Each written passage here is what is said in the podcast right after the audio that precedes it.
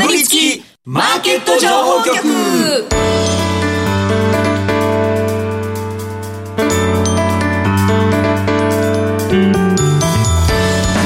金曜夕方はラジオにかぶりつき。皆さん1週間お疲れ様でした。進行役の八木ひとみです。喉大丈夫ですか？大丈夫です。なんでだろう。噛まなかったけど。噛まなかったけどひっくり返っちゃった。失礼しました。さあ今週もこの2人とお話し進めてまいります。ビーコミさんこと坂本慎太郎さんそしてスパローズ大和和孝さんです。よろしくお願いしますあんなに練習したのに練習するところが間違ってましたね。気づいて声枯れちゃったのかな。そうですね。失礼しました、さて、えーそんなスタートの今週なんですけれども、い。月一恒例大和さんの注目銘柄のコーナーがございますので、はい、どうぞ皆さんお楽しみになさってください、お願いします。お願いします、どうですか最近？お。絶好調です。いいねいいですね。どうですかビーコミさんは？いや僕もぼちぼち調子い。いあ本当ですか？新年入って、そうですね。忙しいですけど。忙しいですかね皆さん。僕はその弟が上京してきてそうなんですよ。戦力化っていそう話一緒に仕事をやろうということで、はいでもまだまだ今は働かせてないんですよ、はいあのまだお金がもらえてるんで。兄弟で仕事っていいっすよね。まあうちでも妹だから、そう嫁いでもねあの全然あれですけどね、はい。あと後輩も済ませてる済ませるようになったんで急に家が賑やかになって、もうこれ済ませる。そうなんですよ。いいっすね。余裕でが弟と酒飲んで弟が力尽きて寝たら今度は後輩が帰ってくるんで後輩と。めっちゃ資料増えるっていうそうですね。そうさっき聞いたら皆さん1 8 0ンチ超えらしくて、あみんなその大男大柄なそう家にいらっしゃる。そう結構密度高そうだなと思いながら。ね。泥棒来ても捕まえれるかもしれない。ですね、はい、楽しそうなはいお住まいとなってるようですけれども、そのあたりもね大和さんその、はい。弟さんがどんどん成長していく様子っていうのをぜひお話をまたしていただけれあの米も炊いたことない弟なんで。2種類あることは知ってて一つは楽だよねとか言ってきたんで。ああそこしっかりとササニシキじゃなくて違うんです。無洗米のこと言ってるって言って それだと思うって言ってたから。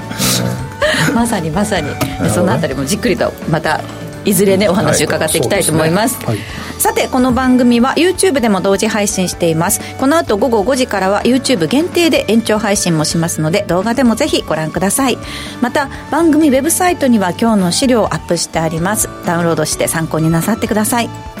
今日もかぶりついて聞いてしまうような株情報てんこ盛りでお送りしてまいります。かぶりつきマーケット情報局。この番組は岡三証券の提供でお送りしますかぶりつき。マーケット情報局。ではまずは今週1週間のマーケットを振り返ってまいりましょう、えー今日もですね岡三証券提供の資料を見ながら進めてまいります。日経平均ですけれども週末2万6553円53銭で終えました。えー週間で言うと434円1銭の上昇1.6%のプラスで終えていますね。トピックスは1.25%のプラスとなりました。なかなか昨日結構大きく下げたなっていう印象だったんです。けど、まあ今日その半分ぐらい戻してきたっていうところですけれども、まあ、その前の日がかなりね、まあえー日銀の、ね、政策決定会合を受けてね、えーまあ、何もやらないというようなことがですね、現状維持じゃない、現状維持ってことは良かったねと。えーいう話ですよね。うん、だからまあ、うん、そまあ、それ以外にも意外と、まあ、外部環境は、そんなめちゃくちゃ悪いわけではまあないと思うんですよ。まあ、ええニューヨークダウはちょっとあれですけど、SP の位置見てると、まあ、ニューヨークダウはちょっと GS の影響とかね、決算の影響がやっぱり30銘柄ぐらいなので、出てしまうというのが大きいですからね、はい。うんそうですね。はいまあ、そういうなこんなで、まあ、確かに日経平均、あのビーコミさんお話しされてた通り、日銀の金融政策決定会合を受けて、もうお昼以降、ぐわーっと上昇しましたあけれども、れはやっぱりさらなるね、その引き締めを期待して、期待してて予想して、ポジション取った人がやっぱりいるんだろうね。まあそうですね。まあそうじゃないとならないもんね。うんでも、やっぱり日銀政策決定会合もそれぐらい注目を集めることに今後もなってしまったというはいところですよね。そうですはいね、ちょっとね、でまあ2012年とかその13年あたりの雰囲気がね、うんちょっと戻ってきたような感じはしますよね。なんか結局さ、あれ、エコノミストとさ、スターテジストがさ、で、本当かみたいな記事が出てて、今回もね、あの、読売の記事の話あったじゃないですか。まあ、あれはでもね、昨日もお話ししたけど、やっぱりその古い感覚の相場関係者の中では、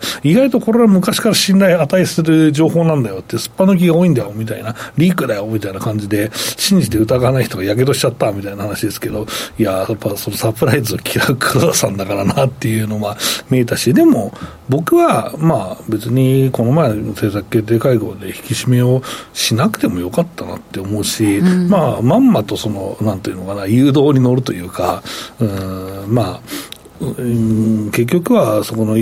なんだろうな、その、最速相場をやり続けると、まあ、その中銀が折れるみたいなところになっちゃうから、まあ、あれあれで僕は良かったのかなと思うし、うん、まあ、自由な政策を取れるようにしとくっていうのは大事だと思いますから。なると、次の総裁は誰になるんですか、ね、2月に入ると人事案がっていう話が出てきたので、はいうん、それこそ本当に1月下旬ぐらいには報道ベースで固まってきそうな部分はありますよね。出てきてもいいんじゃないかと思うんだけど、出てないのはもうなんか誇示してるからじゃねえかみたいなもね、あるかもしれないよね、これね。そうですね。やっぱり結局、そのこれまでの、うん、あのアベノミクスとどれぐらい距離を置くのかっていう、そこをやっぱり人事で測るっていう形になってきますよね。とはいえ、やっぱり官邸がか というと、ちょっとまた言い過ぎになっちゃうのかなとは思う、まあ、ある程度組むんじゃないかなとは思いますけどね。はい、まだね、やっぱりそのずっとこう外部環境、アメリカの数字とかで上下してた部分があったんですけれども、うん、まあ、日本の、はい、ね、人事とか、そういった金融政策に関して、かなり注目集まってきている年明けとなってますけれども、はい、いや、でも人事で変わるのかっていうのもありますからね、これね。うん、人によっては株価が下がることもありますよね、その。まあでも一応、まあそうね、えー、タカ派と言われている引き締め論者は、意外とが、まあ、仮に、えー、総裁になった場合は、まあ、ちょっとイメージ悪いよねみたいな、ね、まあ、この師匠はあんまり株式相場でフレンドリーじゃないよねみたいな方もいらっしゃるじゃないですか、誰か分かんないですけどね、はい。まあ、そういうふうになる可能性はありますけど、うん、うんそこはまあ、でも見てみないと分かんないんじゃないですかね。そうですね、はいまあ、そういった、ね、あの週半ばの動きを踏まえてか、うん、セクター別の騰落率見てみますと、うん、えー、マイナスにえ入っているのが銀行業、保険業ということで、まあ、ただ、これまでかなり上昇してますから、まあ、ここでね、仮にリグっても利益出る人たくさんいるかなとは思うんですけど、うん、意外と。まあ、こんな反応で済んだかっていうのはありますよね。もっと先回りした人いたんじゃないかなと思うし、でも、大方はこれで止まってるっていうことは、まあ、次の、うん、まあ、政策決定会合でまた引き締め的な、まあ、政策が出てくるんじゃないかなと、えー、決定が出てくるんじゃないかなというふうに思ってるっていうことなのかなと思うんですけど、うん、でも実際のところ、やらなくてもいい、うん、状況ではあるよね。うん、だって、米国との日米金利差って縮小してきてるわけだし、米国のまあ債券がね、えー、実際 CPI 良くて下がってきているという感じになってるわけですから、うん、あと日本もコアで見ると、そんなにインフレっていうふうには言えないですからね。うんだからまあそこがポイントかなとは思います。1.5%ぐらいでしたっけね。うん、そうなんですよ。だから、うん、なんでこうすぐ日本にその、まあ、引き締めさせたいからそうやって書いてるんだったらいいけど当たんないんだったらそういう言い方よくないわなって思いますよね。うんまあ、なんか直近ね、材料があんまりなかったっていうのもありまして、今からちょっと決算とかも出てくるので、そっちに目が移ってくるかもしれないですけれどもね。米国決算も注目してよかったのね、実際ね。でも、米国決算もね、意外と、今のところ、本当にもう10%、20%しか出てないですけど、まあでも、意外と、うん、まあ予想はかなり現役予想になってきて、まあ、ある程度の現役って供与されるんだろうなと思うけど、まあ、GS レベルの、まあ、現役はやっぱり売られますな。ね、強いいですね。ですな。だから、まあでも、あとは総括してだめだっていうところまでは、結局半分ぐらい開示されないと分かんないから、うん、からまだそういう動きはないと思うんですけども、一つ一つの企業でボラティリティが高くなるし、まあ、2億ダウは GS みたいなことがあればね、大きく動くから、まあ、そこは気をつけてみる必要はあると思います。はいでは、東証プライム市場の個別もちょっと確認していきましょうか。うね、今日見ていくのが、まずは、えー、上昇率1位に顔を出しています、うん、4708リリライアコミュニケーションズ。そうですね。はい。はい。はいちらは週間で52%の上昇となっています、はい、52%すごい、まあ、こういう動きするのって、まあ、結局プライムだ。と大体 TOB なんですけど、えー、まあ、その通りで、まあ、こちら、この三井物産系のこのコールセンターの受託をまあしている、えー、会社でして、まあえー、意外とね、まあ、ああ、なんだろう、昔からまああるですね、えー、企業なんですけど、うんと、まあこれをですね、えー、まあ買いますと、TOB しますと、えー、いうことになって、その、まあ1465円に再合わせする動きと、えー、いうことになっていますね。はい。4708リライアコミュニケーションズですが、1461円で今週終えていますそうですね、これね、これ、意外とこれで影響があった企業とかもあって、うん、ここちょっと載ってるか分かんないけど、CSP っていう企業があるんですけど、はい、えここはですね、えーと、株持ってんだよね、だから、えーと、これを TOB で参加することによって、特別益が出ますみたいなことで、株価が上がるみたいな、えー、こともありましたね。はい CSP ですが、セントラル警備保障ですね、はい、9740、えー、こちらは今週2423円で終えています。今日は2.6%の上昇となりました。えー、続いて2位に顔を出しています。9837森とこちらは週間で32%を超える上昇です、はい。えー、こちらはですね、えーと、ハトメホックの会社なんですね、はい。えーと、このボボタンアパレルとかのこのボタンとかの裏裏ボタンみたいな、まあ、ああいうその、まあ、手芸用品って言ったらまああれですけど、まあ、アパレルにつけるその装飾というか、はい。えー、もう作ってる会社なんですけど、えーと、こちらの業績がね良かったよねということですね、はい。えーとまあ、業績績を着地したですね、えっ、ー、と、まあ、足元の2023、えー、と3年、えー、あ、2年か、11月期のね、決算、うん、まあ、前期の決算が、えー、想定より、まあ、1億ぐらい上振れてね、えー、まあ、有利益で上振れて着地と。で、その後にですね、えー、と、まあ、その前期の増配。も3円ほど増やしてまして、29円から32円になって、えー、あとですね、今期、えー、配当予想、えー、これがですね、えー、と54円と、えー、なっているので、配当かなりね、えー、まあ、期待できるというような形になってますので、まあ、ここがですね、非常にですね、交換されたというところになっております。うんえー、9837森戸ですが、連日で昨年来高値更新しています。今日高いところで968円、失礼いたしました。えっ、ー、と、1月18日ですね、高いところで968円をつけています。今日の終値960円でした。続いて、7599ですね、はい、えー、7位に顔を出しています、イドム、見ていきましょう、はい、えー、イドムは中古車のまあ元のガリバーインターナショナルですね、はい。えー、のまあ会社なんですけど、ちょっと中古車業界がね、緩んできたんじゃないっていう、業績がね、頭打ち懸念があるんじゃないというようなまあ懸念が広がっていて、まあ、あそれでちょっと株価もね、落ち込んでいたんですけど、うん、それはやっぱり自動車のこの挽回生産が始まることによって、えー、中古車がね、えーー、じゃないといけなかった、あ車欲しいという人が、えー、新車を買うようになったらだめなんじゃないと思われたんですけど、この新車が高いんですよ。うん、うん、いつもこの話をしてますけど、プリウスだってめちゃめちゃ高い、300万が多分真ん中のラインだと思うから、めちゃめちゃ高くなってるんですよ。だから、新車買わずに中古車買うってあるから、中古車って意外と適正利益が取れるなら、一旦の在庫消費評価損も出てくるかもしれないですけど、長い目で見れば意外と、うんまあ、いいマーケットがどんどん拡大していくんだろうなと僕は思ってるんですけど、まあ、それを、まえー、バンカー生産がちゃんと始まる前にですね、出てきた業績が良かったと、えー、いうことです。で、えー、あと、えー、と、これなんでダメだったかというと、その、まあ、オークションとかで結構その中古車ってやり取りするんですね。直接買い取りもありますけど、で、これがちょっと相場が軟化してきたとか、台数が減ってるとか、まあそういうのがちょっと懸念されてきたんですけど、利益はしっかり取れてました。で、一つ一つの利益を適正にちゃんと取ってますと、えー、いうことが見えたので、えー、株価は上昇ということです。7599イドムですが今週末776円で終えています。続いて9位に顔を出しています。3608TSI ホールディングス見ていきましょう、はい、えーと、TSI ホールディングスはですね、えーとまあ、アパレルの会社ですね、はい。まあ、女性向けのアパレルが多いんですけど、えーと、そうですね。もともとその東京スタイルという会社と三円インターナショナル、まあ、これが統合している会社でございます。で、えーとまあ、足元ですね、えー、業績がですね、まあ、現役ではあったものですね自社株買いをね、えー、発表しておりましてこれがね結構でかい。えー、発行株数の5.8%かな。うん。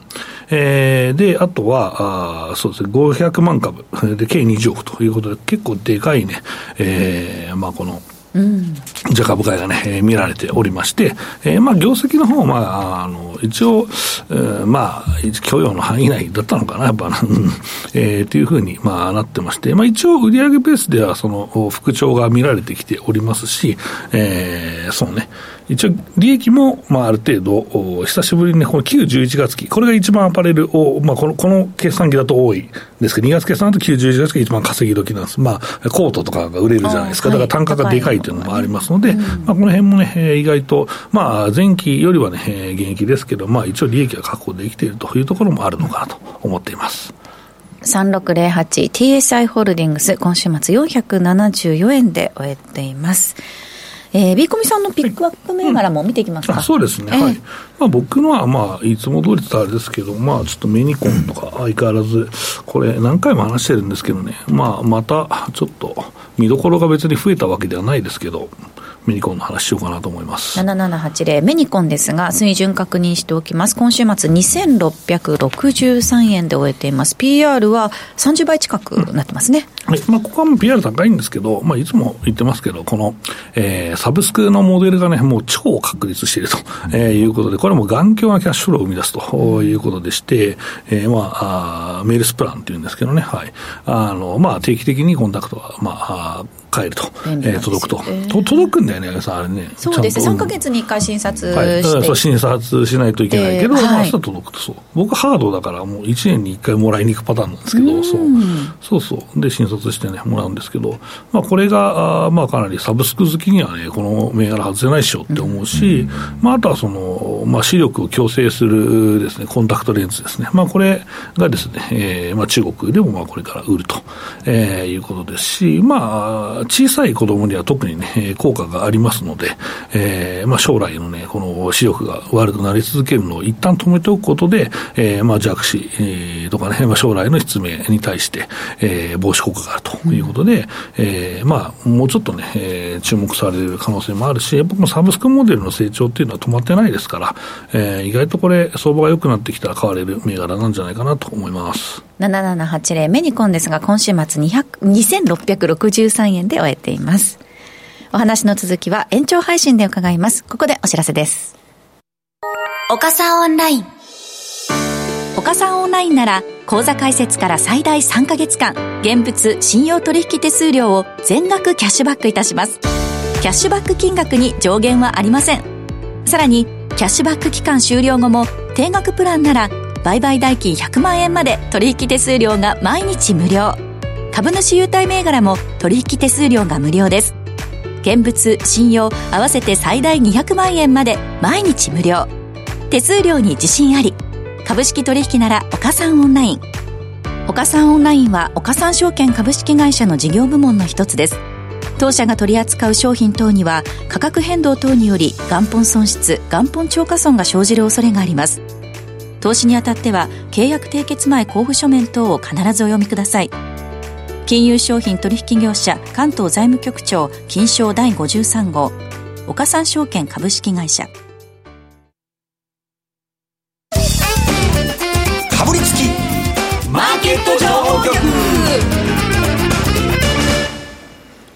ここからはこちらのコーナーです。大和さんお願いします。どん底から這い上がった。ヤマト今月の入魂銘柄。月に一度のお楽しみお笑い芸人キャンプ系 YouTuber の大和さんは年明けから沖縄無人島キャンプに行って精力的に活動されています大和さんの今年1年を占う上でも注目となる入魂銘柄を披露していただきましょう、はい、いやなんか意外と入魂してるんですよ荷が重いなと思ってこの1年これで占われちゃうんだといやいやいや全勝全勝します原稿にぶち切れてもしょうがねえだろとりあえず。八木さん原稿読んでた原稿なしかもね笑っちゃってるからよくなかったんですけど。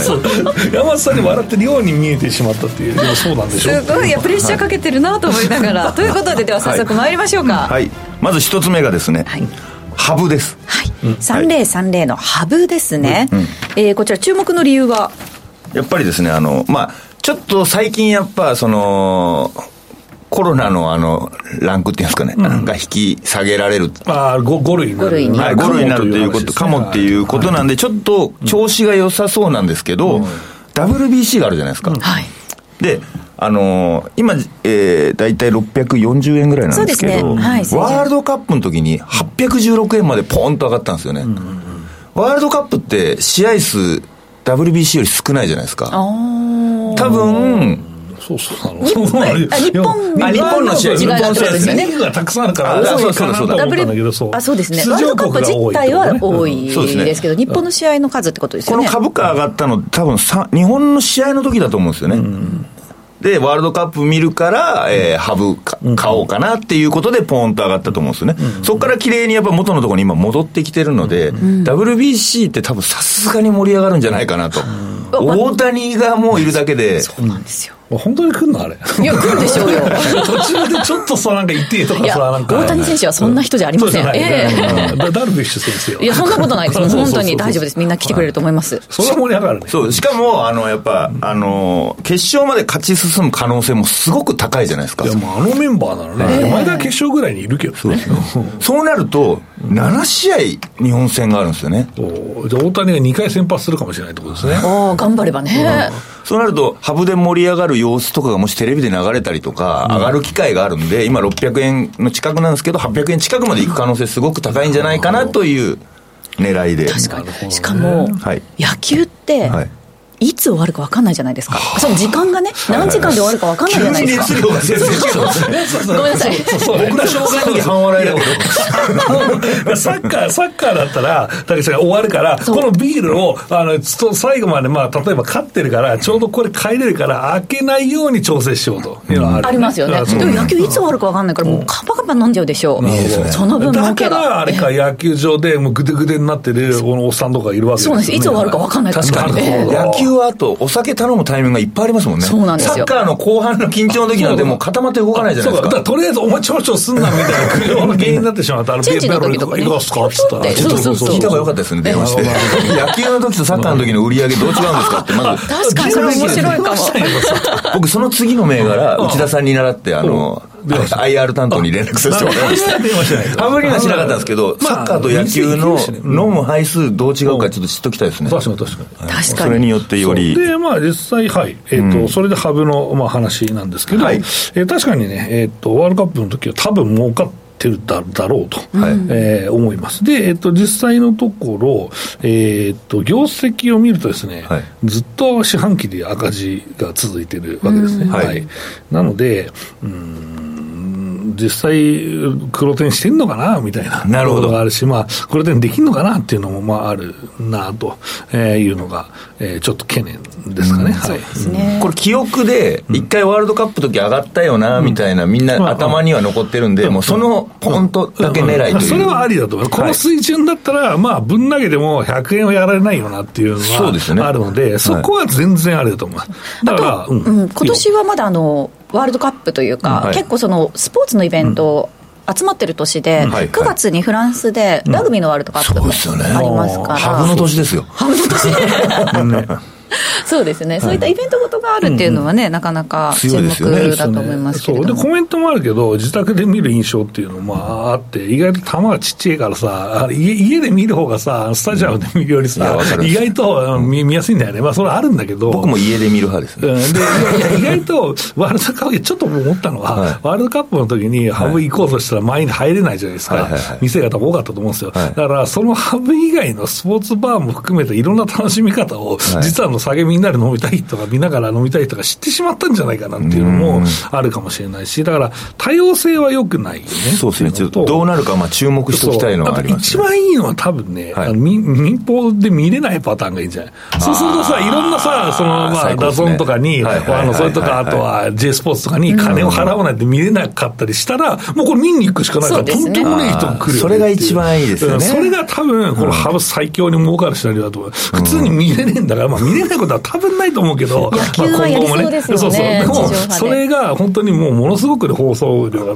高騰したりしてね、もう今回だって、あの、某、某ネット系企業がお金を出さなかったら諦めようとしてたわけですそうですよねはい。放映権料が高すぎて。だから、まあそういうことがまあ起こるわけですから。まあ、今回じゃあこの動きを見といて、また今後の、あの、いろいろイベントを、もう、その、テレビが買わない流れになる可能性すごい高いですもんね。そうねそうそうそうなった時は今度ハブの売り上げにつながるかテレビ。確か集まってみようと思ったらテレビがないとか、だからそしたらさ、学生の時はそうだけど、テレビがでけえやつの家で飲みに行こうぜとかなるよね。それあったよね、それね。移動山じゃないですか。そうそうそうそう。無駄に街頭テレビみたいな感じになってますけど。そうそう、陸上さん的なねのが来るかなと思ったりします。まあ、あの、まとめますと、はい、まあ、実際ハブはまあ、確かにそういうのはあります。プラスであるのは間違いないね。業績にとってね、このイベントというのは、はい、だと思います。もろもろのお話聞いて、保有目安と、そして星はいくつでしょうか？